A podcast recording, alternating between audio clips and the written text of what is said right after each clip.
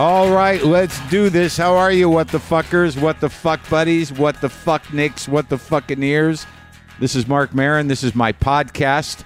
I'm not wearing headphones. I can't hear myself right now. There's been some problems. Are you okay? Is everything is everything okay with you? Did I do the intro right? I'm losing my mind. I'm losing my mind right now. I couldn't sleep.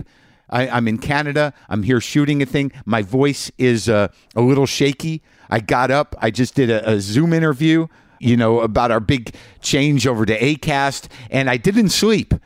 I couldn't sleep. I have to shoot all day today. I shot all day yesterday. I don't know if I can tell you about what I'm doing. Maybe I can tell you a little bit about it, but relax. Let's all relax. I'm sorry. You- I can walk you through what's happening. I can walk you through it. Let's just relax, okay? You know, I had just had the window. We we shot until like midnight last night. Okay, I'm shooting this. It's a mini series. It's a horror mini series. You know, I play this. I play an asshole, but they wanted me. They wanted my special kind of asshole. They wanted me to tap into that sort of deep well of asshole that I have inside of me, and. uh so I'm up here and I'm doing this thing, and it was it was a it was a long day of shooting, and, and it started with like a five or six page scene of just yelling, and then there was a whole other scene where I had to get undressed over and over again, and it was e, and I'm on set, and you don't know it's like being at a casino, you don't know what time it is, you don't know what's going on, and uh, outside, so you know someone on set goes, "You want coffee?" I'm like, "Yeah, I'll take coffee," and I drank coffee, and then. Uh, I also uh, I also had a diet coke at some point, and um, and then I realized like oh my god that was two hours ago and now it's midnight. So I get back here to the hotel and I got to sleep because I got big scenes today. They're picking me up in twenty minutes, and uh, couldn't sleep because I'd caffeinated myself. And everybody knows that fucking feeling. Everybody has made that mistake before. But after a certain point, after a certain age, you think, maybe I'm not going to make that mistake again. Maybe it's not, you know, maybe I can, you know, not do that.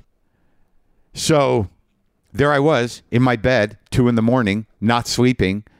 And you kind of do that thing where I have to calm my mind. You can't panic. You know, there's an impulse to be like, I'm going to do some push ups. I'm going to run around. Maybe I should just masturbate again. Maybe I should watch some television. But no, I just, from the, the, from the brief six or seven months of meditating that I did, I just got into sort of uh, I, what I usually do is I do a repetition of the serenity prayer. Grant me the serenity to accept the things I can, change the courage to change the things I can, the wisdom to know the difference, and just kind of get that rolling and uh, just have something, a repetition. Sometimes I'll, I'll shake my foot, you know, just keep that distraction going, just so your brain kind of jumps into that zone where it can uh, go to sleep and uh, but you know i'm just pushing back the pan- panic following the breath you know not listening to the other noises in my head trying to just let them fall to the wayside so i don't freak myself out and end up up all night and then you, you know then you start to p- do that thing where you're like am i sleeping is this sleeping uh, is this like something my brain just making up am i watching a movie you sort of start to hallucinate with your own head because you're kind of forcing it and letting it happen because you want to jump you kind of want to grab onto a hallucination so you can uh, you know get to sleep. So there was a lot of that going on, and then I don't know. At some point, it happened. So I, I think I got like five or six hours of sleep. Anyway, that's where I'm at, and I'm in Canada. I'm in Toronto, which I love. Please, please, God, may my may my future be in Canada when things get really horrible, or more horrible, or more you know on fire than they are in the United States. I like the boringness. I like the earnestness. I like that everybody dresses sort of roughly the same way, seemingly from the same manufacturer up here. I just like the pace. I just I'm relaxed. Can you hear that in my voice? I'm relaxed. Did I mention Laura Veers is here? Now she is a singer songwriter who who actually made a pretty big splash back in 2005 with her album Year of Meteors.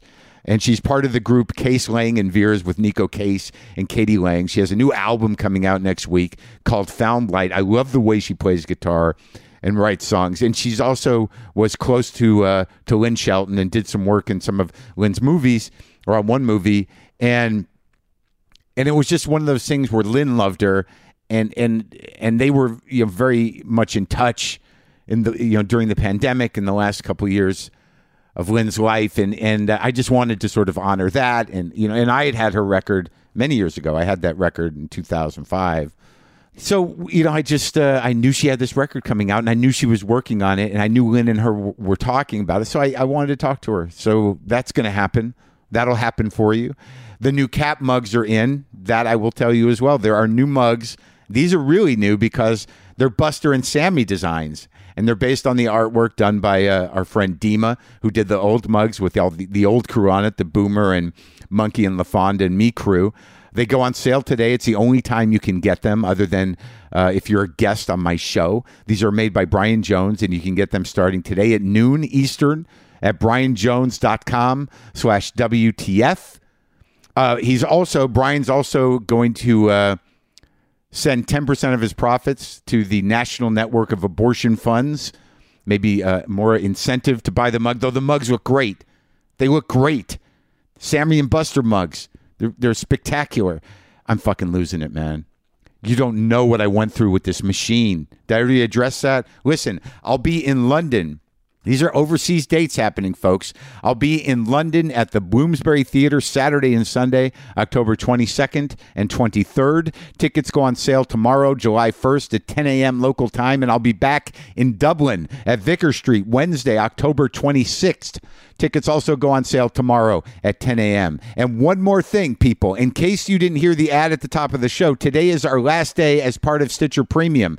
Our free ad supported shows will be on Stitcher still, but for the ad free archives, you'll need to sign up through ACAST Plus on Tuesday, July 5th. We'll have a link in the show notes on your podcast app next Tuesday, as well as on WTFpod.com. Okay?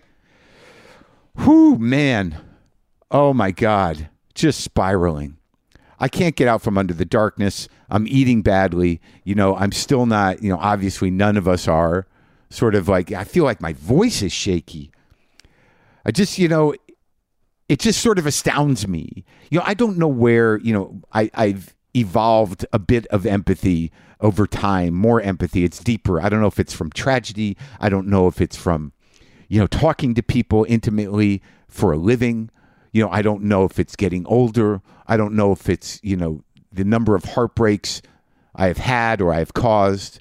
I don't know if it's just sort of a reckoning with um, who I was and who I am, changing behavior, but I cannot see what is happening in America in relation to the freedom of choice as anything but an attack on women. This is really uh, just about controlling women, it's about threatened men and religious fanatics controlling women, and it's fucking awful. It's just it uh, continues to be heartbreaking. And I don't know that there's still much language around it in terms of you know men talking about it. And like I, I don't know. I, I maybe I just my brain is different. The way I hear most men talk about women, it's complaining about women. The, you know there is a s- a thread of comedy that you know stems probably from the beginning of people being you know aggravated that it's just sort of some sort of riff on take my wife please off my wife i mean there are, there are popular comics right now doing versions of alan king jokes you know just like survived by his wife you know just this this constant tone that i become more and more sensitive to as i get more and more distance from having y- you know normal relationships and and and living the life i live but it just it is sort of a full on attack based in men being threatened by women and men being jealous of women and me- men being afraid that they're not going to live up to women or being made a fool of by women. They just need to shut them down. They're intricately connected to women, they came out of them. So that relationship is generally fraught in some peculiar way from day one. But this is just an all out attack, not just on the autonomy on women, but culturally, it's going to it's going to cause rape. That's what this is going to do. It's going to cause rape and death. But I guess the Christians are willing to absorb that. But that is one of the most terrifying things to me, just thinking of it empathetically, that these are going to be the repercussions of overturning Roe v. Wade is that the incidences of rape within relationship, within marriages, and just rape in general are going to escalate. Infant mortality is going to go up. women dying in childbirth or women dying to try to give themselves their own abortion is going to go up. And it's just like it's it's pervading, you know, outside of just the political culture and environmental collapse of America and the world. This just is pervading and it's somehow really shattered my heart in a way. And I'm look, I'm surprised by it myself. Again, I'm not really a virtue signaling kind of guy, but this is going to shift the entire dynamic and sense of well being of women and people in the United States. It's just fucking terrible. And uh, I'm sad about it. And I'm here in Canada. And uh, for two days, I'm just not cut out for this shit anymore. Sometimes I think that. Oh my God. I'm okay. I'm all right. I'm okay. So now we're going to let me bring. I talked to Laura Veers. Her new album, Found Light, comes out next Friday, July 8th. You can pre order it now, wherever you buy your music. And uh, I hope this came out. I hope this this machine is. Oh my God. It's, it's, it's 10 in the morning and I'm exhausted. Just spiraling for so many different reasons. I've I have multiple spirals going on. I am I'm there's a lot of plates in the air, people. But this is me talking to Laura Veers.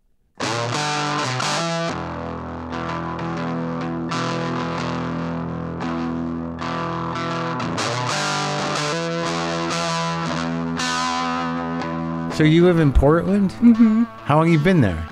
Uh, since 2006. I was in Seattle before that, from 1997 to 2006. Yeah, and then before that, I went to Carleton College in Minnesota, and I grew up in Colorado. Minnesota. That's nice. So where'd you play when you were here last night? Gold Diggers. What is that place? It's a little bar over in Culver. Uh, wait, where is Gold Diggers? I don't know where it was. It was somewhere in L.A. and how do you draw? How How how many? Uh, there were 71 paid tickets. Seventy one. Yeah. That's not bad. No, it wasn't bad. But I Yeah. mean, I used to play more for 300 people in LA. 300? So maybe next time I come around, it'll be more. We didn't really promote it because I have a new album coming and we'll be doing the touring for that next. So you're just practicing, It was like a one off little on the low, down low. low getting down. back in the swing. Yeah. So we'll see. My biggest crowd is in London.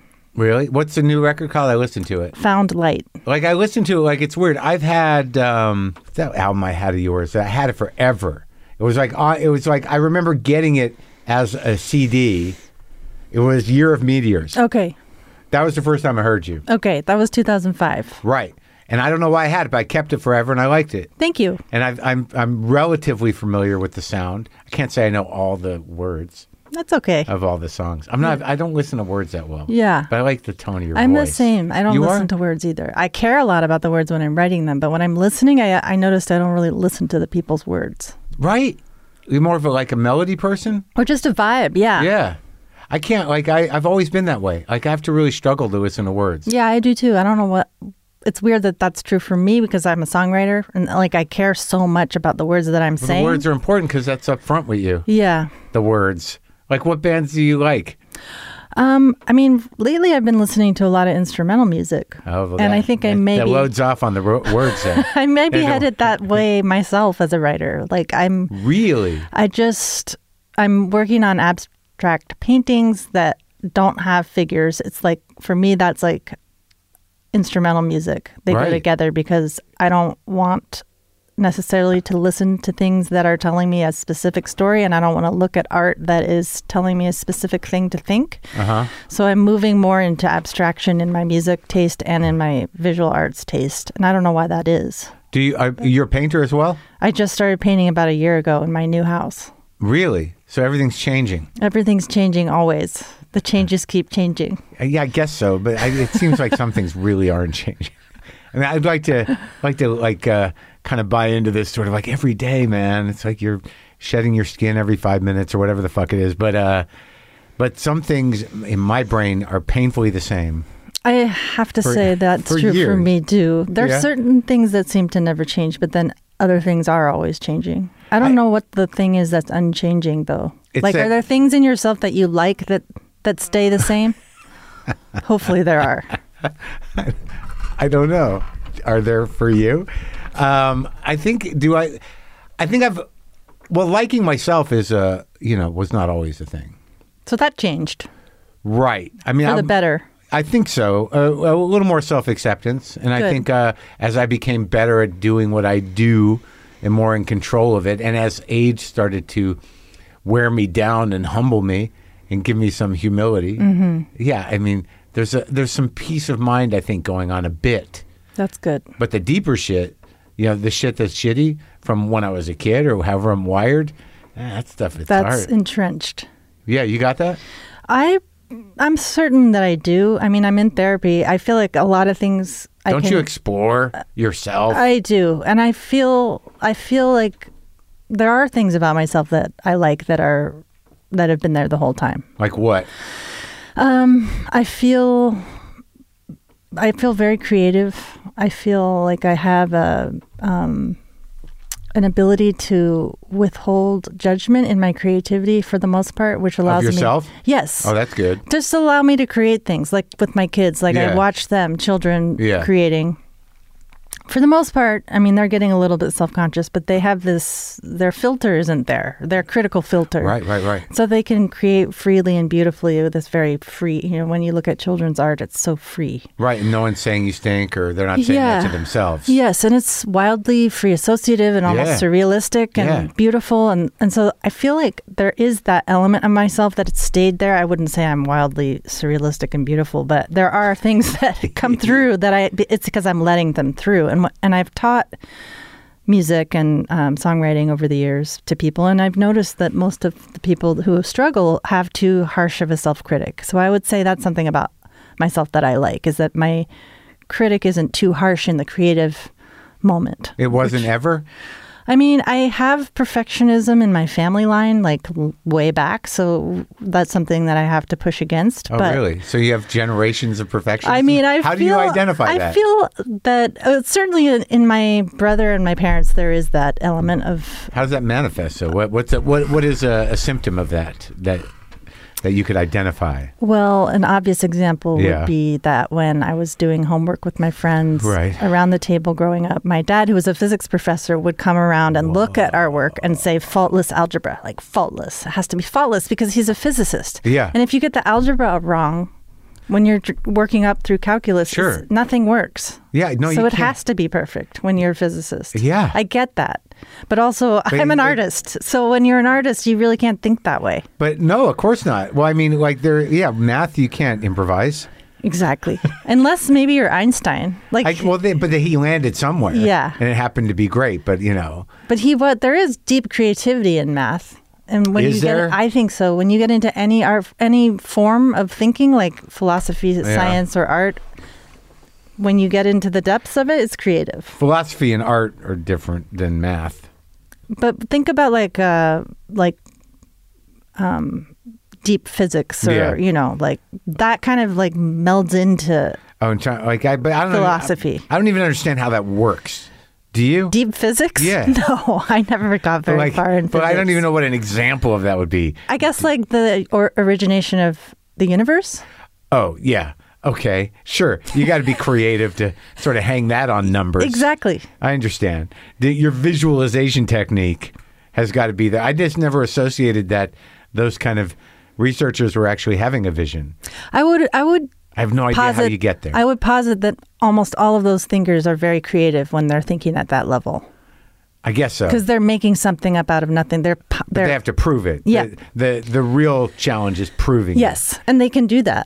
I know. Whereas we can't. As so your dad artists. was a physicist, yes, he is. still is. Yes, Like a, a- an actual researcher or a teacher. he's a he's a he was a professor for thirty years. Yeah. and my mom was a school teacher, so they're uh, wow. elementary school, gifted and talented. So they're very, you know, not rule followers exactly, but they like, you know, they're teachers. So they Discipline. want, yeah, discipline, hard work, and like following the rules enough to get good grades and all of that stuff. You I got always- brothers and sisters? My brother always had straight A's, and I always had straight A's, and I had to follow him. Yeah. So whenever I went into a room, people were like, "Ooh, you're Scott Veer's sister. What you got?" I'm yeah, like, yeah. I don't know. I Uh, think I can do this. But Would- he was always like acing the SAT with no studying, went to Stanford, like just Really? and then like doing backflips on his skis, like superstar. What'd that guy end up doing? He is a super dad. He's a really, really amazing uncle. He's a very, very close person in my life, and he is a orca whale researcher. He saves the whales. In he Seattle. saves the killer whales? Yes, Are there, are, do they need saving? yes, Oh, they're no. endangered. Oh, no. The killer whales are? Yep. Or all whales? All whales. Killer whales. I, What- specifically, I know about the killer whale. What's whales. going on with the killer whales? Well, my dad and brother worked together to research this. My brother started a nonprofit that researches what's going on with the Yeah, whales and tries right. to help them. But Yeah. basically, environmental pollution, over overfishing, and then ship noise and marine testing, uh, naval testing. So they'll like test bombs underwater and Yeah. then they'll like burst the whale's ear Oh, my drum. God. So you know, like just working on all these different levels to save the whales. It's so fucking heartbreaking. I feel bad for animals more than I do for people sometimes. And they see they're so innocent. It's that they Exactly. don't deserve that. Yeah, it's like they're just trying to just being animals. So, was the original idea? What was the original idea for the life of yours? Oh, well, I thought I would be a geologist because I come from a line of scientists on my dad's side. What's his father do? What's he, well, he was a farmer in Ohio, but he Your grandfather. Yes, but he actually became schizophrenic late in life. So that sort of like That's strange. it It's sort of- happens in your twenties usually, yeah, right? usually it does, but it was later in life for him. Really? And so that became like this huge family trauma that, Yeah. that my dad had and his sisters had to deal with and my dad's mom. Yeah. So that kind of I think shaped the way my dad parented us. Like that kind of mental illness is so uncontrollable and so Right. unknowable Yeah. that I felt I feel he found his way in life as a scientist because it's knowable and- Right. and, it's like more linear. Even It's a- though he's a very creative thinker, Yeah. I think there is that level of um, chaos that comes when you're a child and you have a parent with mental Sure. illness that would then like encourage him to be more like Right. I'm going to do something that I understand A to B. Yeah. It's like kids. It's Physics. like children of alcoholics to protect themselves from the the not knowing. Get a handle on that Mm-hmm. Yeah. control freakishness, right? Yeah, I mean I wouldn't call him that beca- Right. because he's a very loving, caring person, Sure. but there I think you yeah, know I don't know why I use that word, but, But yeah, yeah. I mean, but you want to have control over your life. Yeah, or I mean something. everyone does, Sure. but when you have that kind of chaos as a child, Yeah. I think you're going to look for ways to have more control. how long that guy live, the grandfather? He lived to, to his, I believe, his 80s. I don't remember. Maybe it was his mid 70s. Wild. Um, are you afraid of that? I was until recently because, Ah. so here's the thing. Late stage schizophrenia is that a thing? Well, I don't know when onset, when his onset was, but I think Yeah. it was like 40. But I'm, I'm not worried about schizophrenia Yeah. for myself because I, but I was. So like I didn't try any psychedelic mm, drugs until recently because of that, because Yeah. I had That read. you might not come back. Well, yeah, I had read that it can trigger schizophrenia, and I was like, that's not something I want to mess with. Right. And but I've done a lot of therapy over many years, and I've gone through a divorce, and I've kind of gone through the ringer and single parent pandemic, all this stuff, Yeah. and I've done a lot of research around the psilocybin therapeutic mushroom movement and like the books by Michael Pollan and you know the Johns Hopkins Uh-huh. Yeah. therapy treatment stuff and friends you know it's Yeah. getting legalized in Oregon and it's a lot of friends have experienced the therapeutic mushroom experience and Uh-huh. since I have known myself more than ever in the last couple of years I was like I'm ready to try that. How was it? It was great. Really? Yeah, and I had a babysitter with me, like an old, old friend who has a lot of experience with mushrooms. Uh huh. There, my children were taken care of, and um, we took a dose that like was a moderate therapeutic dose, not like a mind melter. But w- the reason why I wanted to try it was really to, as a just as as a person, experience life in a different way that than you could have ever experienced it. And at this age, forty eight, it's like I've experienced a lot of stuff, but that was a realm that I had never stepped into You're and never a druggie. Never, no, never, never much of Mm. weed? it. No, not much of anything. I mean, alcohol before a show, like let me have a glass of wine, but it's not. That's it. Uh-huh. It's not. I've never been one of those musicians that like hard party, Right. hard partying. So anyway, this experience was really amazing, and and um, I'm glad that I did it. I wouldn't say that I'm going to become like one of those people who joins like the mushroom club of the world and like goes to meetings all around because there's like a deep community like subculture of people who are into mushrooms Microdosers or full on there's like everybody now. Full spectrum. Yeah. Yeah, I haven't done anything in many years, but I've certainly done a few uh, a few solid mushroom trips, Mm-hmm. full on brain melters. Were those were those like because the way that we were doing it was with the headphones on and like the eye mask, so it's very much like you're lying down in your Oh. own interior world. No, for me it was like we got to get outside. Yeah. Me and like a few other guys, or me and my buddy Lance, just walk it out. I always trip during the day, and Mm-hmm. a nice day was better. Yeah, we did that, and so we we split it up like half headphones, eye mask, which was a very different experience than outside. What'd you get? I, I've I've tripped with uh, with my eyes closed. Yeah, I I, Patterns. I didn't have a ton of visuals because No. I don't think I had quite a high enough dosage, but I had a lot of um, like deep feelings around like the stuff I was hoping to feel, which is like the which I had read about, but it's it's one Right. thing to read about it, it's another thing to feel it, and then it's also a hard thing to talk about, but. Universal love, love across generations, love Sure. of my grandfather, Oh, yeah. who had the schizophrenia and who Yeah. was ostracized from the family Um, my Oh, yeah. children, you Yeah. know, like imagining my passing and then the love for my children staying alive through Uh-huh. generations and you know like even the love of of nature was there with the I was seeing a lot of um like passages of color and I Yeah. was thinking about the the mushroom mycelium web net, network underneath the ground in the northwest I mean those mushrooms grow everywhere Yeah, nourishing the trees and and it was just a very and then it actually one of the most profound things that I felt about that came through that experience was I you know I had a very difficult divorce and from my producer who was my um music partner for 20 years and also the father of my kids and we had Yeah. a studio and we have this deep life together that broke apart two and a half years ago and I had basically cut him out of my life 100% except Yeah. for like texts like what time are you getting the kids right.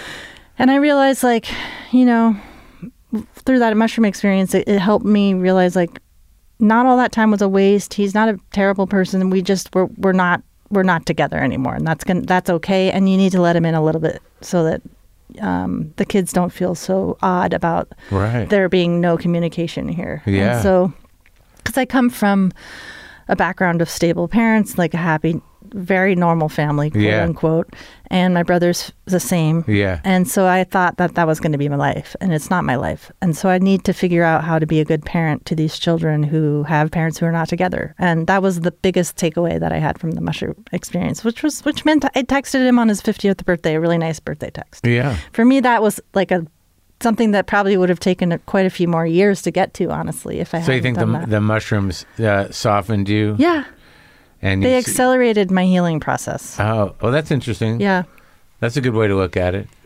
Or they just made you like e-, either yeah, they, it's the same as like realizing that you know what am I doing? Life it's like whether it's healing or just sort of like fuck it. You know, I got to, you know, just let this be, yeah right? Mhm. Mm-hmm. Huh. I wonder what let that go. You know, it's it's it's weird what you hold on to in resentment or whatever and judgment and like it, it's very hard to once you start to realize like, well, shit, this is not a lot of time we're here. Mm.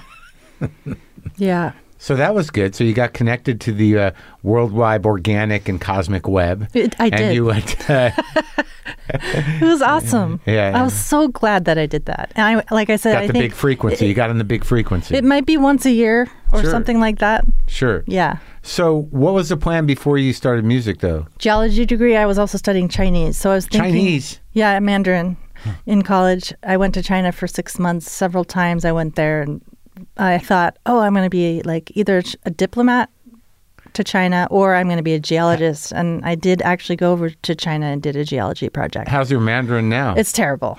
terrible, but it was solid. It was good. Yeah? In fact, I was going through an old journal and I had been writing in Chinese and I couldn't read it. Interesting. Yeah. So do you ever feel like picking that up again? Not really. I mean, there's a chance. I would love to go back. I did go back Might for be a- the smart thing to do. Might be the future. Yeah. You might need it. Yeah. I did go for a one off show in Shanghai like five years ago, and I went with a friend who also speaks Chinese a little bit. Uh-huh. Yeah. And we, we made our way. Like, it started to come back. Well, that's sort of like math studying Chinese. It is. So that was your physics. You Yes. you took up the family tradition, only you did it with language. Yeah.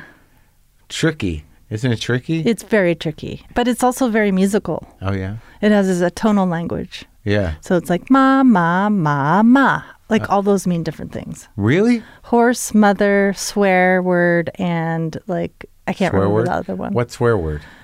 I think, I don't know, I can't remember. You're quizzing me on something that I don't remember at all. Well, you just said swear word. I was hoping you weren't protecting me from some horrible word that I might not know. Oh, We can look it up. it's okay. Uh, You just know it's a bad word. Yeah, I think it might, yeah. Okay. It might just, yeah, I don't remember if it's a specific swear word or if it just means swear word, but So you thought geologist or diplomat? So you're Yep. thinking? is it- academia. oh, okay. Yeah, I see. So it was that was the world. yeah.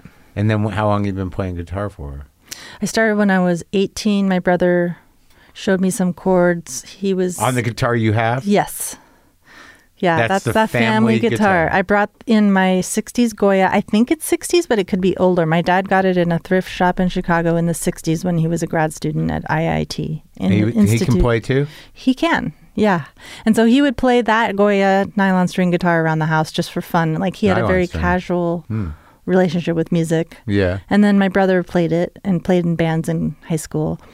In my town, On Um, there a was nylon string he played in he bands? he actually had an electric guitar, but um, in my town there was no real live music scene, Colorado Springs, Colorado, and also there were certainly no girls in bands, and so I didn't really think I could do that till I got to college, and I was like, wait, I I can totally, do- I can totally do this.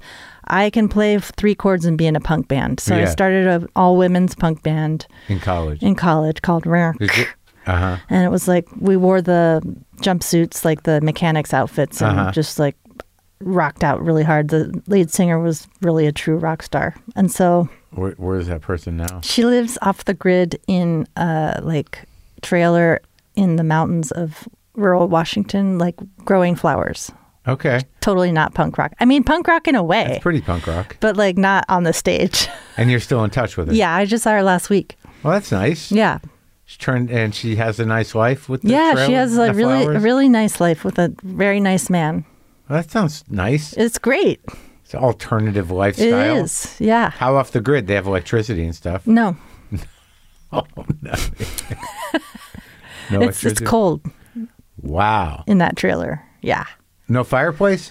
I don't know how they heat it. Wow. That's a great question. She just told me it was cold. Wow, I guess that's a big choice, a lifestyle choice. Yeah. So you played electric guitar? in that- Yeah. Ah. So I've migrated back and forth, like electric, loud rock, full band There's to like there's Still solo. full band stuff on most of your records. isn't There is, yeah, there is. There's mix it always up. there's both. There's like a loud full band thing on most records, and then there's a soft finger picking guitar thing too. So where'd you learn how to finger pick? I can't like I can't seem to wrap my brain around it well. I I can. It takes a lot of practice. Yeah, it does. I went deep into that in my early 20s in Seattle when I Like moved Travis there. picking? Yeah. And I had a great teacher who taught me a bunch of country blues stuff like Mance Lipscomb, Elizabeth yeah, that- Cotton, that's what's coming. Yeah. yeah, I Mississippi think John you're- Hurd. All those things Yeah, like yeah. helped me separate because if you separate your right hand from your left, you can get like all of these upbeats and counterpoint Yeah. and like syncopation and just like t- like so many instruments happening with two hands, you know. I, I, maybe I should take lessons. I think you should. Actually, I have a great teacher who I taught, learned from. John Miller is his name. He lives in Bellingham, Washington, and I think he teaches on Zoom. really? Yeah. And he's still around He's amazing. for the finger picking. Yes. Because I mean, I can like I can like it's it's there. I've been playing guitar a long time, but I can't let I can't free myself. It's so freeing to learn how to do that. I highly recommend it. Like I can't get I can't seem to get the two hands doing separate things. It's so wonderful and liberating when you do that because then you, like I said, you're playing so many different instruments at once. I know, but it must be one moment, like just after practicing, practicing, all of a sudden you're like, it's happening. It happens and it flows and it's effortless after a long time of practice. Long and time. then that like completely informed the way that I write guitar Yeah. music. How So, so? Uh, just it just like when when I whenever I learn someone's stuff like in depth, like an Elliott Smith song or something. Yeah. That whatever it is, like a cool chord change or some new rhythm or like a lyrical thing or just a way that he sings, it'll it'll migrate into a song somehow. Whether yeah, some aspect of the songs that I'm learning in depth will creep into my songwriting, and certainly that happened in a very overt way with the finger stick finger style like syncopation, just little things that they do. uh, yeah, it was it was actually I'm so grateful for that time with that teacher because it set the stage for me to be a great guitar player and like a really have like a real facility with intricate fingerstyle guitar which is just so it's so wonderful to play that way. I love the feeling of it and then also it gives me the ability to go and like do solo shows and not worry about boring the audience cuz I Yeah. don't have much going on. It's Right. like there's a lot going on with the guitar playing. Well, that's exciting. How old's this guy? Um, he was in his, I would say, 40s when I was taking lessons in my 20s. So I would guess he's in his 60s now. Ah, man, I might take you up on that. I need to do something. He's I play great. all the time. Yeah, but it's he- Mm-hmm. one of those things where I, I think I could find something online that could show me. Like something showed me basic Travis picking, but I still can't get them doing different things. Yeah, it's really fun. And like, that's the fun thing about learning an instrument and just being a lifelong learner is you can just keep getting better and then that's going to change. Do you write also songs? Right. It'll change the way you write Right? if you're writing still. Do you write songs? Not really. Okay. I, I fuck around and do a lot of different rhythms. Yeah. uh, at the end of each podcast, I kind Mm-hmm. of play with that stuff. And I've been s- r- playing and singing in public lately with a couple of guys. Mm-hmm. But I wrote one song. I wrote a song after Lynn died, but then I, d- I, uh, didn't do another one. Mm-hmm. There's too much vulnerability to it to me. Yeah, it's for me. very vulnerable. And everything I do, like comedy or whatever, I'm very uh, kind of everything's pretty close to, uh, I, you know, it, it's pretty honest. So like I don't know how much of that I can do. It seems like a lot of songwriters can hide uh, somehow by either writing from a point of view that is not theirs, creating characters, or just doing poetry that is cryptic enough to not uh, implicate them emotionally. Yeah. Right. I, I wanted to really not do that on my new album. I, I think you're pretty honest. I, I don't know w- anymore after talking to enough songwriters where I think that I, I hear them representing themselves and they're like, no, that's not me. And it's annoying. Yeah. But this one seems like it's kind of from you. Oh, it certainly is more than any of the other ones because I would say because I I had a more agency in terms of choosing which songs to record and then also more agency and like ownership over how we were going to record them live with my friend Shazada Smiley from New York who came out to Portland and To produce? Yeah, well we co-produced it and that Okay. was the first time I ever like So you're out Took the from reins under of- the thumb of uh, your ex husband. yeah, I mean, not that he had me under his thumb, No, I but know, I know. you know, it Yeah, just yeah. the way that our dynamic w- Under the fingers was- on the board, maybe. He just always made those decisions, and I didn't really care. And then at this stage, I was like, actually, I want to care. I want to care about like how are we gonna play this? Is it gonna be live or to a click? And then are we going to who's gonna be on it? Like Yeah. what, what is the message that I'm trying to send? Like sonically, is it very sparse or you know each song asks for a different treatment? And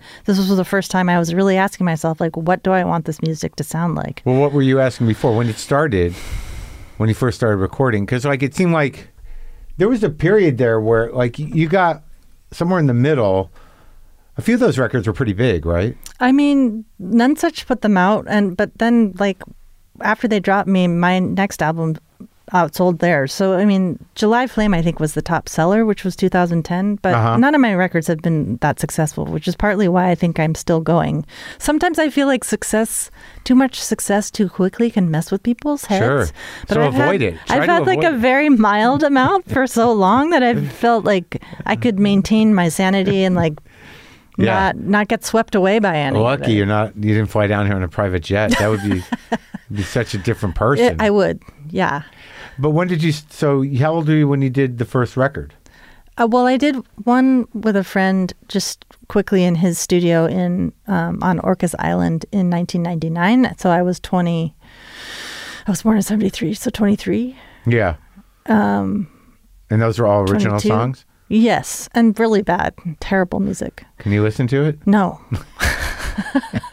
I'll never reprint that.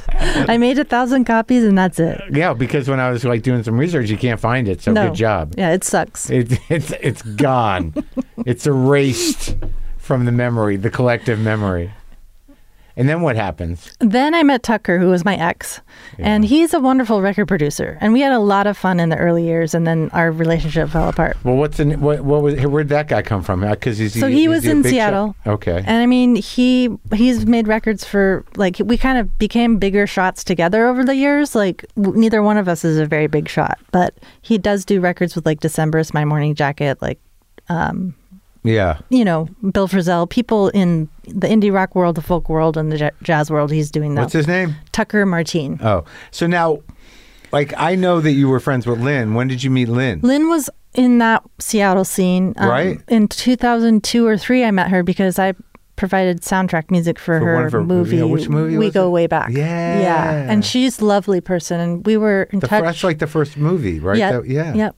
And she's a wonderful, she was such a wonderful person. And we had been in touch right before her death. Yeah. Uh, Bonding around divorce and like her remember, her yeah. excitement about being with you and me being like dating. I was on a dating rampage at that Yeah. s- stage. How'd that pan out? uh, I learned a lot about online dating good because I had been with one guy and then Tucker for that whole two guys monogamous years? for 24 years. Twenty-four years. So then I was like, Two guys. yeah, I was Ah. like, oh, online dating. Okay, what's that? I'm like, oh, okay, I know all about it. I could write a book. Oh yeah. Yeah.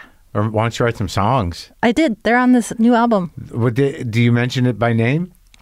I say, um, I met a Brazilian who taught me to Oh yeah, dance. yeah, yeah, yeah. A Turkish man who, sh- I saw that. I was who trying to figure something, that this out, And that. whether those That's were real online or dating. not. Those Oh, are real. and like another one, there's this song called "Naked Him" about like just this basically casual sex. But oh, and then there's another casual sex reference. So yes, that definitely all got into the album. yeah. But it was part of, you know, I- you probably have met other people who do this. Like they get divorced at the end of your marriage, you're probably not having a lot of sex because you're like not getting along. Yeah. So then when you get divorced, you're like, oh, I can have sex again. Look Yeah. What's out there? You know, like, Yeah. oh, wow, with online dating, It's so easy. It's so easy. and then after a while, I was like, Anyone can get laid. I now. know. I was like, after a while, I was like, this is this is just too easy or slash empty. And so Empty. I stopped. Yeah, and it's- then the pandemic made it obviously more complex. It's too. sad when you hit the empty world with the sex.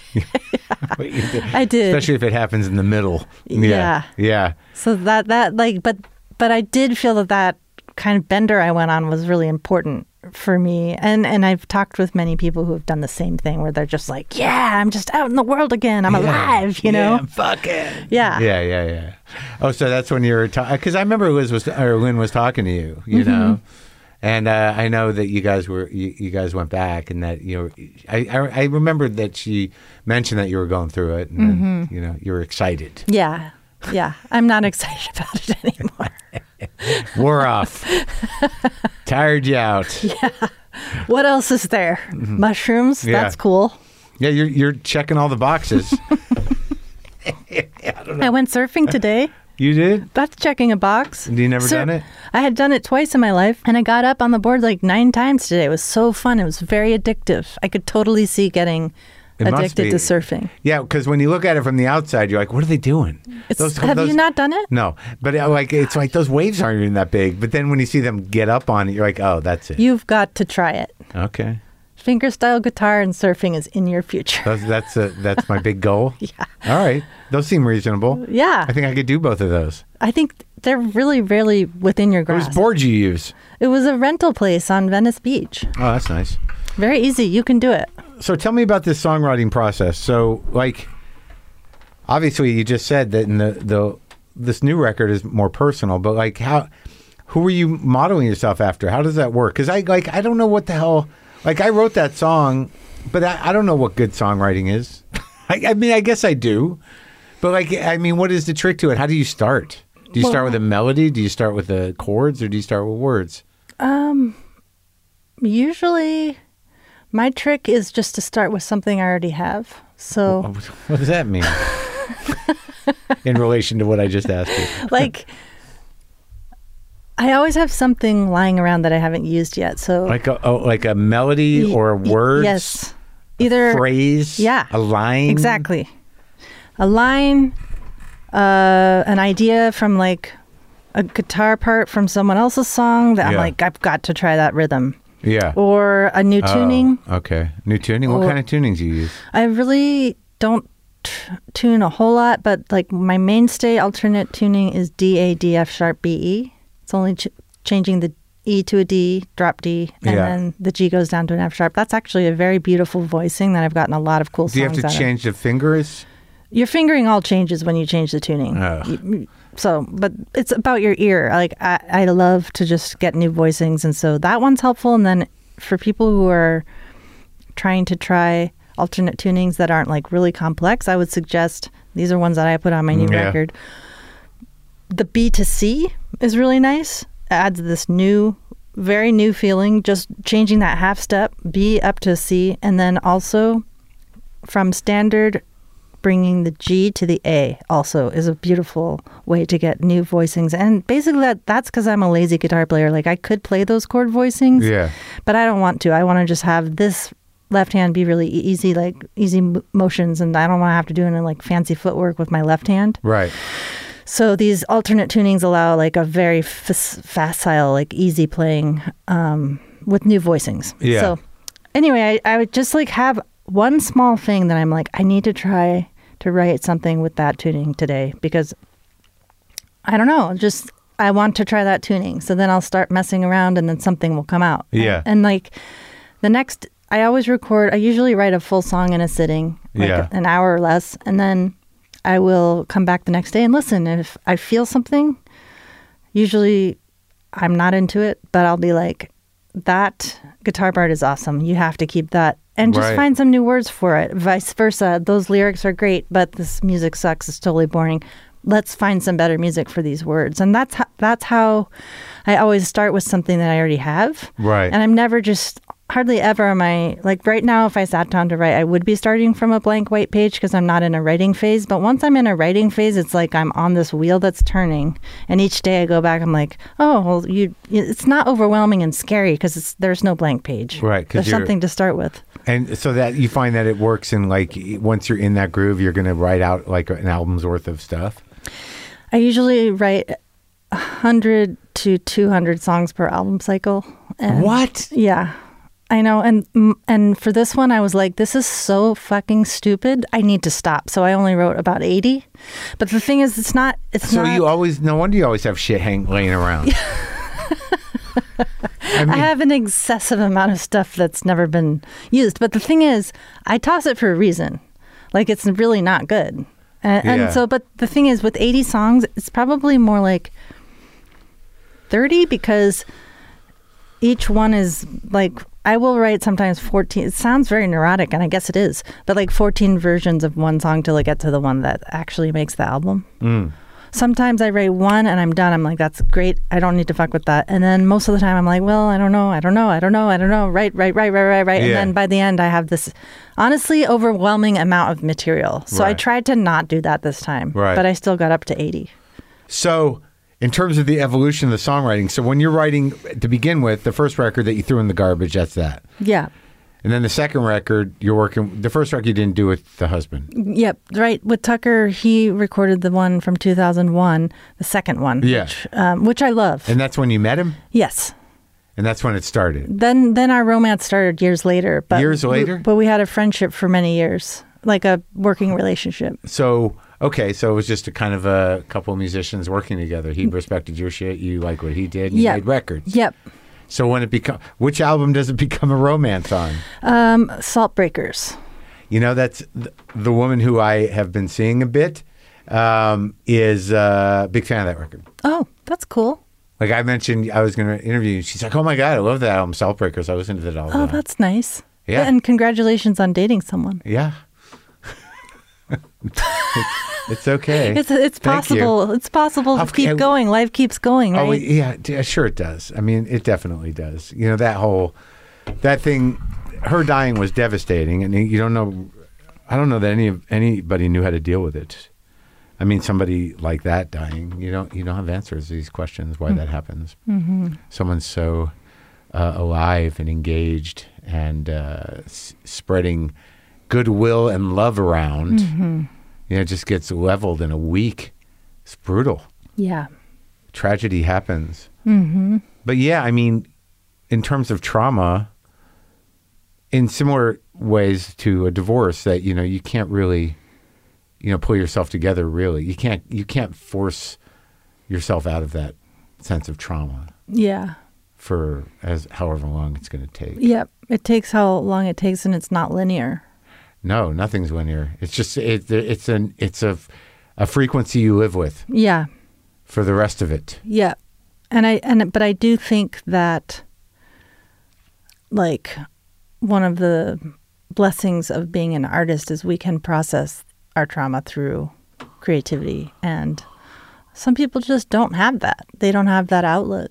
And for me I think one of the reasons I made my new album is because well I needed to prove to myself I could do this independently because I'd become very psychologically dependent on him, but Mm. also I wanted to share this story and really talk about it. This experience of divorce with, and it's extra painful with kids, I think, Oh, because yeah. you've got that. You know, anyway, it's obviously Sure. obvious why that's painful. But I was like, I want to try to get into the real feelings here that are complex. It's not just like everything sucks or everything's amazing. It's like very, very nuanced stuff that you feel going through something like that. And I wanted to write about it. So, A, to make myself feel better, probably in the moment of writing it, because I definitely feel like writing is therapy in a way. Sometimes it's painful, but and B to share it because someone out there is going to relate and I think that it's important for us to be vulnerable as artists and put our work out there so that we can share and feel connected to others and and you know provide them with with a, a voice for their experience and then the person that's writing their novel is giving me validation and I, s- I feel seen by their book and then that painter makes a Right. beautiful painting that moves me and then I make a song and then or a painting you know it's like all Yeah. going around influencing each other making life more meaningful and it's like connected that uh, that kind of uh, rhizome mushroom yeah. spreading structure again absolutely Yeah, I mean, I, I feel that. I, I, I just feel that, you, you know, because like nothing that I do is that coded. Y- You know, that when I uh, talk about feelings or experience the grief or try to create comedy uh, out of that experience, um, that adds a certain element of, of relief for other people. Mm-hmm. And, also, like, and for you too do you get sure, relief yeah sure, but like, but there it becomes tricky though, especially when you're just talking. Yeah. To you know, to respect you, you have to sort of balance, you know, your feelings with respecting the situation. Do you know, like uh, the thing I learned about you know grief is that yeah, I was getting a lot of attention because we were publicly a couple for I don't know, it wasn't that long, maybe a year, Mm-hmm. year? or so, Yeah. yeah.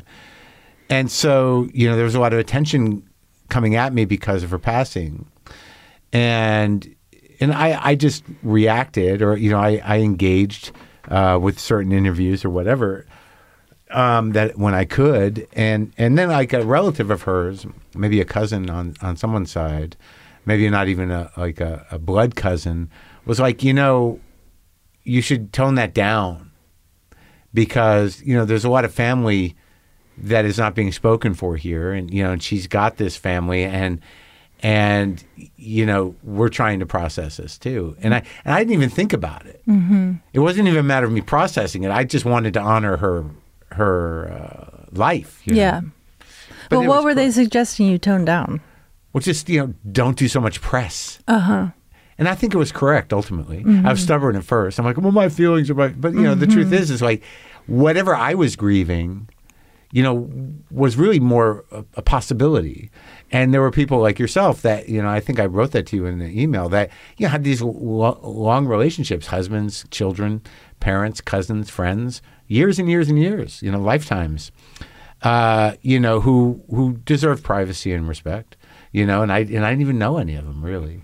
So I had to put that into perspective, and then to really realize that I was, you know, I'm grieving a loss that was pretty spectacularly big and a- and a, an important person in my life, but we didn't, it didn't, our future didn't happen.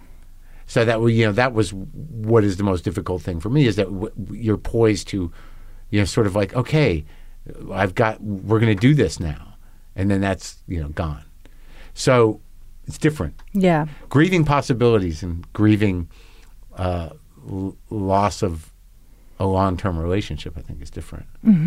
It's it's all grief, but it's like you know, it's all kind of leveling. So wrestling with that shit. And are, do figured you wrestle with that in your comedy? Yeah, a bit. Yeah. I wrestle with grief. Mm-hmm. How do you deal with that? Because that's really the language. and What you're talking about is that people feeling less alone seems to be the the important thing. Yes. I like I get a lot of mail about that, emails about that for one reason or another. It's Mm-hmm. not always grief. Sometimes it's eating disorders. Sometimes whatever I talk about, Yeah. psychological problems, whatever. Um, but that people f- like feel seen, and, and that's important that they don't get lost Mm-hmm. Yep. in themselves or do something drastic. Yep. Uh, but then, like y- you know, but but I, I feel that, but it's also heavy, you know, and, and it's hard to, you know, it- there's some part of me that wants to have a message for everybody, uh, but these are very specific messages for people that are willing to to let them in, um, and I don't know what that message for everybody business is. I think that's ego, as an artist. I mean, you want a bigger reach, do you? I mean, here I am talking on your podcast. Yeah, I asked to come on it. I know. So Yeah. Okay. But, part of me's like, I mean, like, you know, I, I have friends who've been very famous and had like all kinds of problems that came with that. So I don't think like fame and notoriety are necessarily like a ticket to a happy life. no. Maybe take it to a reasonable living. Yeah. You, you want to find the reasonable living. That part helps if you want to Level. be an artist because being strapped for money and trying to be an artist is, is difficult. Yeah. How have you dealt with it? Well, I've had a pretty steady income for a long time from my passive income from songwriting. Yeah. So that's really, uh, that's From been- other people doing your songs? No, just my stuff, just being Yeah. out there, and I have ownership of all my own music. Yeah. So like, Oh, really? I so own that it all. happens. Yeah. Just from from airplay or how does yeah, it work? yeah, AirPlay and radio and Spotify and Apple Music and YouTube. I mean, YouTube is terrible, but um, Oh, syncs yeah. and Yeah. record sales, it all adds up because now this is my thirteenth album, Yeah. so it's just building on itself. right. So which songs out there are like do you find generate the most income? I mean, they Do you shift. have hits? They shift in your- around. I mean, July Flame is a song that has the probably the most income over time, but yeah. they just shift around. Like you can look on your BMG chart and see like which Yeah, one yeah. is. Uh, and I don't know. I, I don't track that well because my stuff gets played all around the world. I don't know like why Uh-huh. a certain song is getting more money that time that album Sure. that like payment cycle than another one. But Yeah. they all sort of like work like. You know, they're like little workers out there for me. And that's, something great. I feel so grateful for because I'm a single mom with a pretty heavy parenting time and I want to be able to pick them up from school. I want to ha- be Yeah, like a very yeah. engaged parent. And if Yeah. I were working like all the time. Also, the other thing that's nice about being a parent and an artist is like children, I notice like when I don't have them, sometimes like when my ex has them, I'll become like obsessed with like a painting, you know, just like nonstop thinking about this one painting and like That just, you're painting. Yes, because I've started Yeah. doing like Yeah. bigger Yeah. abstract canvases and Yeah. I will get obsessive about art or creation or like whether I'm like sometimes in the last few years I've been starting to c- conceptualize videos for music videos for my own videos Yeah. and I'll just get so obsessive Yeah. that if I didn't have the kids I feel like I might just become one of those like people that runs into the ocean with like weights on my feet and just like drowns myself because um Cuz you just blew your I'm s- brain over a painting. yes Yeah, you just got yes. got but locked it's like, into a nope, spiral. you got to get the kid from school at three and go to soccer Well, that's practice. good. I'm glad that the kids are stifling your more suicidal impulses. Thank you. creatively. Yes, I am too. But it's not quite suicidal because it's just frustration with not being able to unlock a, a loop of obsession. yes. Yeah, yeah. Yes. I don't know. I, I get that sometimes, but like as soon as I manifest it, it seems to dissipate. Hmm. You know, if I get obsessed, like uh, recently it was like getting the same hat that Keith Richards was wearing on the last tour. And once I got it, I was like, all right. what- Moving on. Yeah, exactly. That's good. But I get obsessed with bits. I get obsessed with getting a joke right. I get Yeah. obsessed with, you know, this this balance of of what I do creatively. Like, well, that I it's I think it's interesting that that where we started this was that y- the romance began at Saltbreakers. So can you see in the work, you know, outside of the the partnership you had, you know, as in production and and musically, can you see lyrically uh, a, an evolution through love and into whatever happened in this last record? Yes, I mean, I can see love songs for him and then sad songs about my ex and ditching my other ex, Pete. And then Pete. and then like also as time went on, my reaching for Tucker and this way that I felt he was always like receding into the shadows and you can hear that on a lot of the songs. Oh, that you were losing him? Yeah. Emotionally. Mm-hmm. And that was true. Yep. But you didn't know it, or you did. The songs were very clear, but I don't. I it's odd to me that I couldn't see it, but it's so strange to s- even say this. Like, how could the songs know and I didn't know? But I think That's art. I, I was so I was so dedicated to keeping our family together and just keeping all the balls in the air. And when you have young children, it's so your head's just down in the weeds. Yeah. and so it was Sure. for me. It was just like a feat to even get an album done, and. But like, but it seems like then, like, uh, I'm, I don't, I'm not trying to pressure you, but, but it seems like, like this almost happened simultaneously. That the, the, the, the, the tension happened simultaneously within a couple of years of the kids, right? Mm-hmm. So, do you feel like the kids were like, although it turned out well, an attempt to hold it together? I was one of those women who was like biologically insane about having kids. Uh. I just when I turned 31 or 2 I was like I have to have children right now. And like if you Right. don't want to have kids with me, we're done. I'm and gonna he's go like find okay. somebody. And so he was like okay, okay, let's do it. And so Hmm. we did. But, you know, I wouldn't want them to feel that they broke us up because they certainly didn't, but Right. definitely children bring stress to the situation. And so I was doing my best to keep it all like Elastigirl. My sister's, Yeah. she's like, you were Elastigirl, you know, like Yeah. with the long arms trying to hold it all together, but Yeah. it just wasn't going to hold. Right. And, and it was only until very recently that, well, like we broke up a year and a half, two and a half years ago. So, but like a year before that, I was like, this is really not working. and that was like, what, were you in the middle of like the lookout? Y- yes, there's some songs on there that that are hinting at this crumbling, and then the next one really gets at it. My my Echo? echo, yeah. Yeah. So, It's all and that, on there. and so now I'm just so he curious. like, produced that one. He did, and we were in counseling, and like we were trying to get his new studio off the ground. It was like very, very difficult financially, and all this stress, and then the kids, and I, and like that album was just just bizarre to me, the whole thing. But- yeah.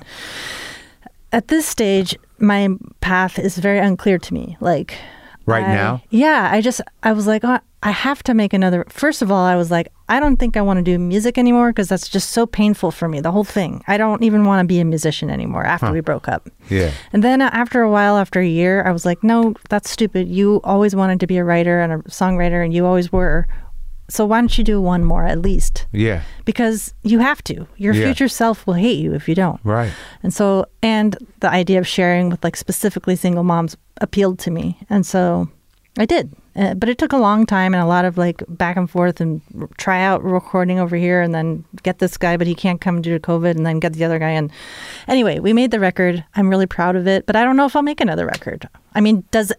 Does an artist ever know if they're going to make another I, record? I called my my tour right now is called "This May Be the Last Time." there you go. That's the name of my tour.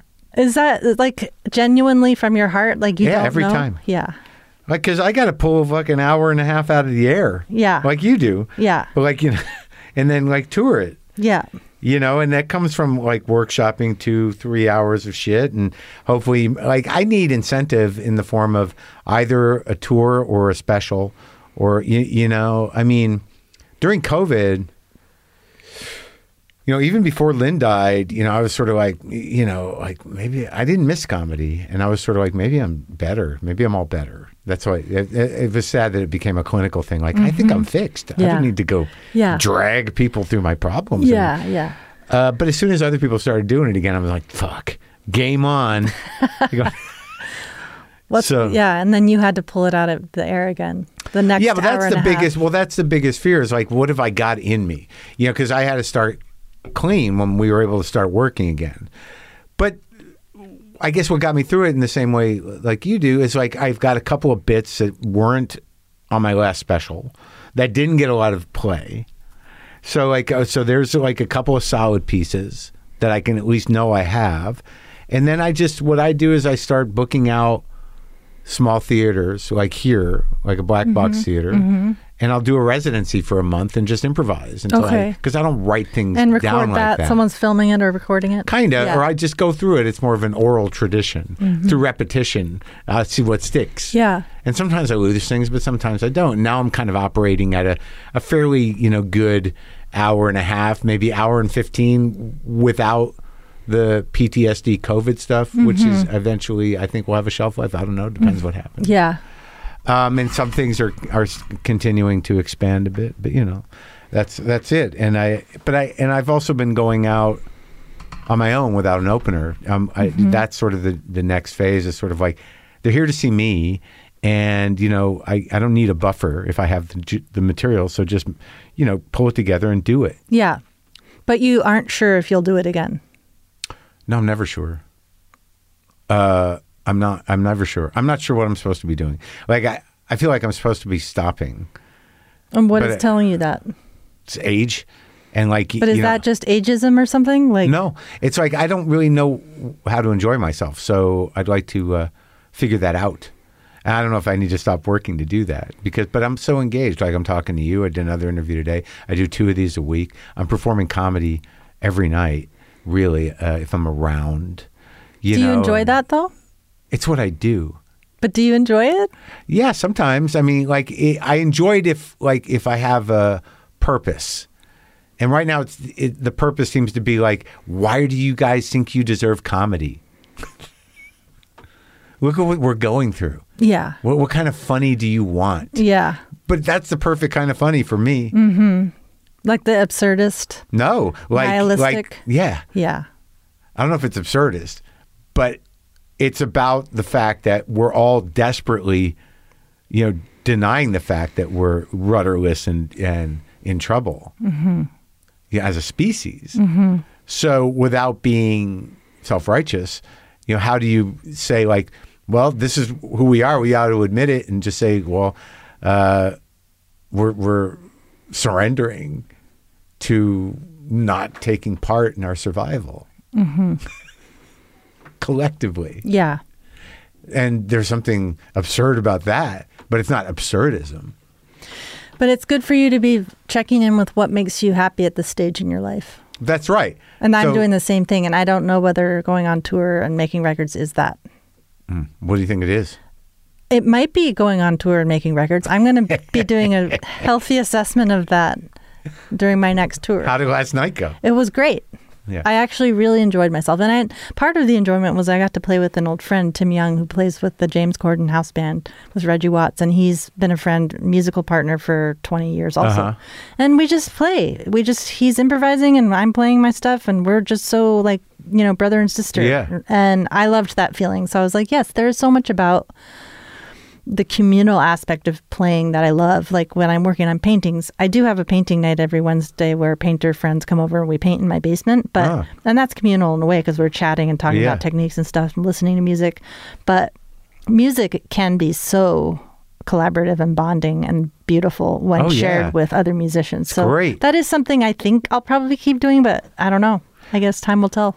Well, yeah, I mean, I've been experiencing like a lot of discovery on stage, which is the only thing that makes it worthwhile for me. I, I, is that you know when you know no show's the same, and I don't know like if I have a certain freedom of mind, we can really do something. And I and I lately have been sort of in my mind and sometimes out loud just uh, untethering it from comedic expectations. You know, because I I tend to think of comedy as sort of this limited thing uh, in terms of people's expectations from it.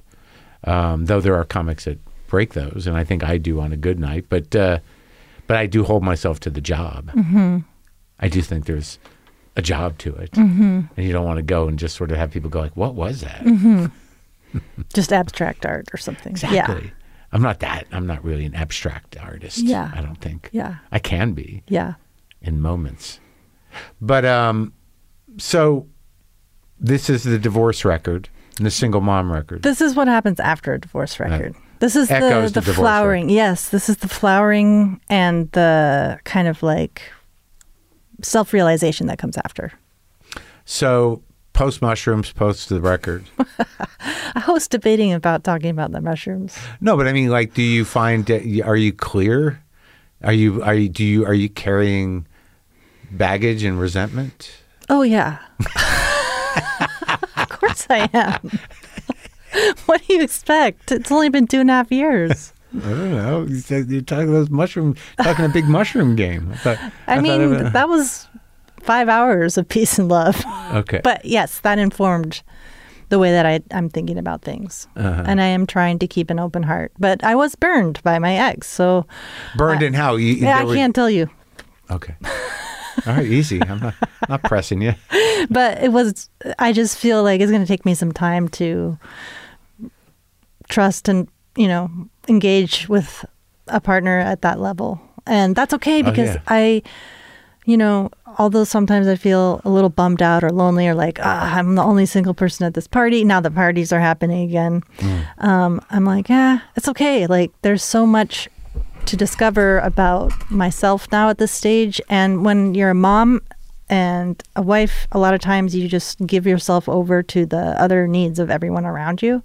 And my aim here is to figure out like what you were saying like what makes me happy Yeah, I don't know. independent of like a partnership, for example, or Right, you know, like right. what what is my soul Exactly. asking for the rest th- this next chapter? Yeah. I don't know if it's being a painter or a musician or a poet or uh, working at the Starbucks or what. Well, I mean, I think Starbucks is the last resort. I mean, it could be great. Yeah, I don't know. Maybe You might see me there. Okay, At your they have comedy good- stop. They have good benefits. You know, I mean, there, there's a plus. I mean, I think you might get some health coverage out of Starbucks. Yeah. But no, I, I mean, I agree. I don't know like where my capacity for trust or intimacy comes after, you know, someone dies. Yeah, because Be- that's like life can just whap you down like so fast and you don't know what's That's coming. right. And I've been divorced twice, and I, I know what it's like to be burned by by an ex. But I've also I had a part in it, but uh, but I definitely, you know, it doesn't take much scratching below the surface to find my anger about about how divorces go yeah. you know but but in terms of intimacy like you know I, I i don't know how to approach that i was not that good at it before lynn but i felt like that during lynn that there because of her persistence it, it, she I, I, I was very persistent uh lynn was you know, In when she terms went- of breaking down your in barriers terms of- or uh, guards or something? in terms of everything i mean you know, if, if she had focused on something you know it was going to happen yeah. Determined woman. That's right.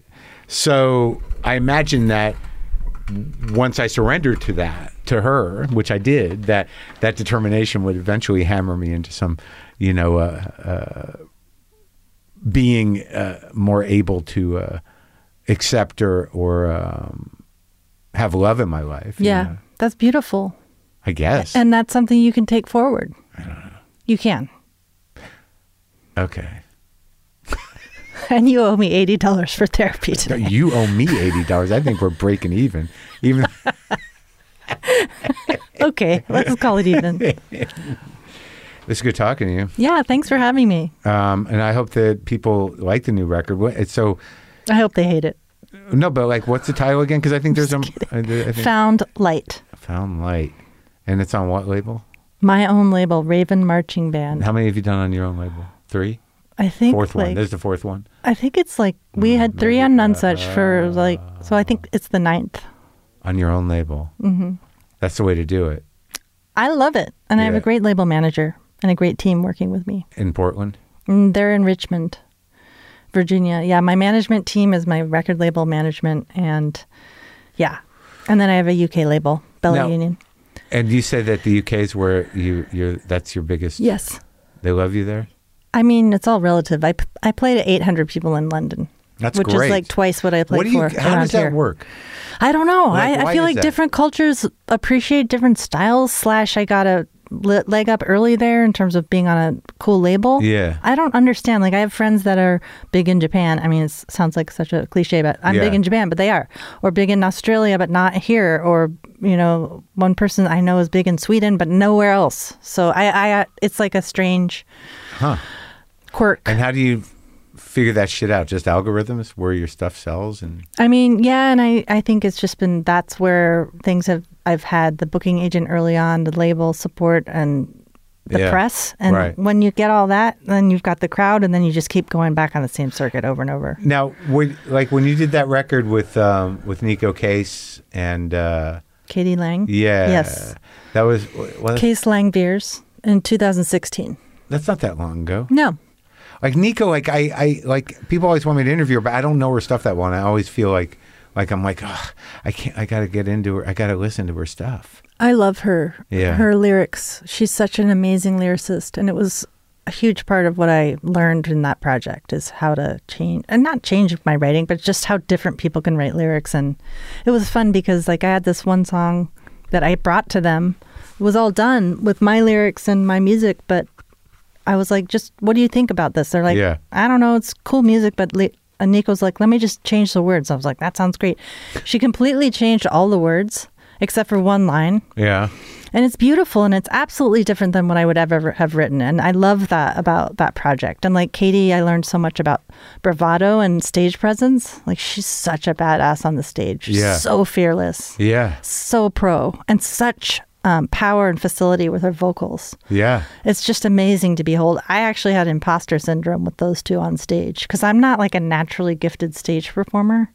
I can do it. I can do the job like you were saying. Yeah. But um it's not natural. I get very nervous and like weird. and they're so smooth. yeah, So that was really cool and also sometimes difficult to be feeling like I was lesser or something. yeah. Also less famous than them. So I'm always feeling you, you, you, you'll yeah you'll find that like or I find that uh, no matter how well I'm doing I'm I'm always going to uh, make room to feel lesser. Well, that's something to work on. Is it? But I think you should you should interview Nico or Katie or both because they're both really interesting people and their music's really cool. Well, Nico seems more available. They're more accessible to me, though. I I don't know if she's mad at me or not because it was sort of like this. I've had opportunities, and I just feel like you know, but I don't, I don't know her music well enough, and I haven't really put the time in, even Mm-hmm. though I had the records. But like I said, I'm, I'm, I'm barely a lyrics guy. Yeah. So I, I mean, I, I just don't want to. It's usually if I don't want to interview somebody, it's just because I don't want to do a disservice. Yeah. Like I know she's great. She's great right. and she's really funny. So that would be a fun interview, I think. Well, as long as she doesn't resent me already, we'll see I'm sure it will work out. someday.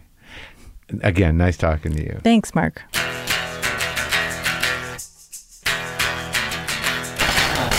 That was me and Laura Veers. I miss Lynn Shelton. Everyone misses Lynn Shelton. We love you, Lynn. Laura's new album, Found Light, comes out next Friday, July 8th. You can pre order it now wherever you buy your music. Uh, I'll, I'll, I'll have it more together. I'll have it more together Monday. Oh my God, I'm going to cry. No music today. I, I'm, I'm, out, I'm on the road. I'm in Florida.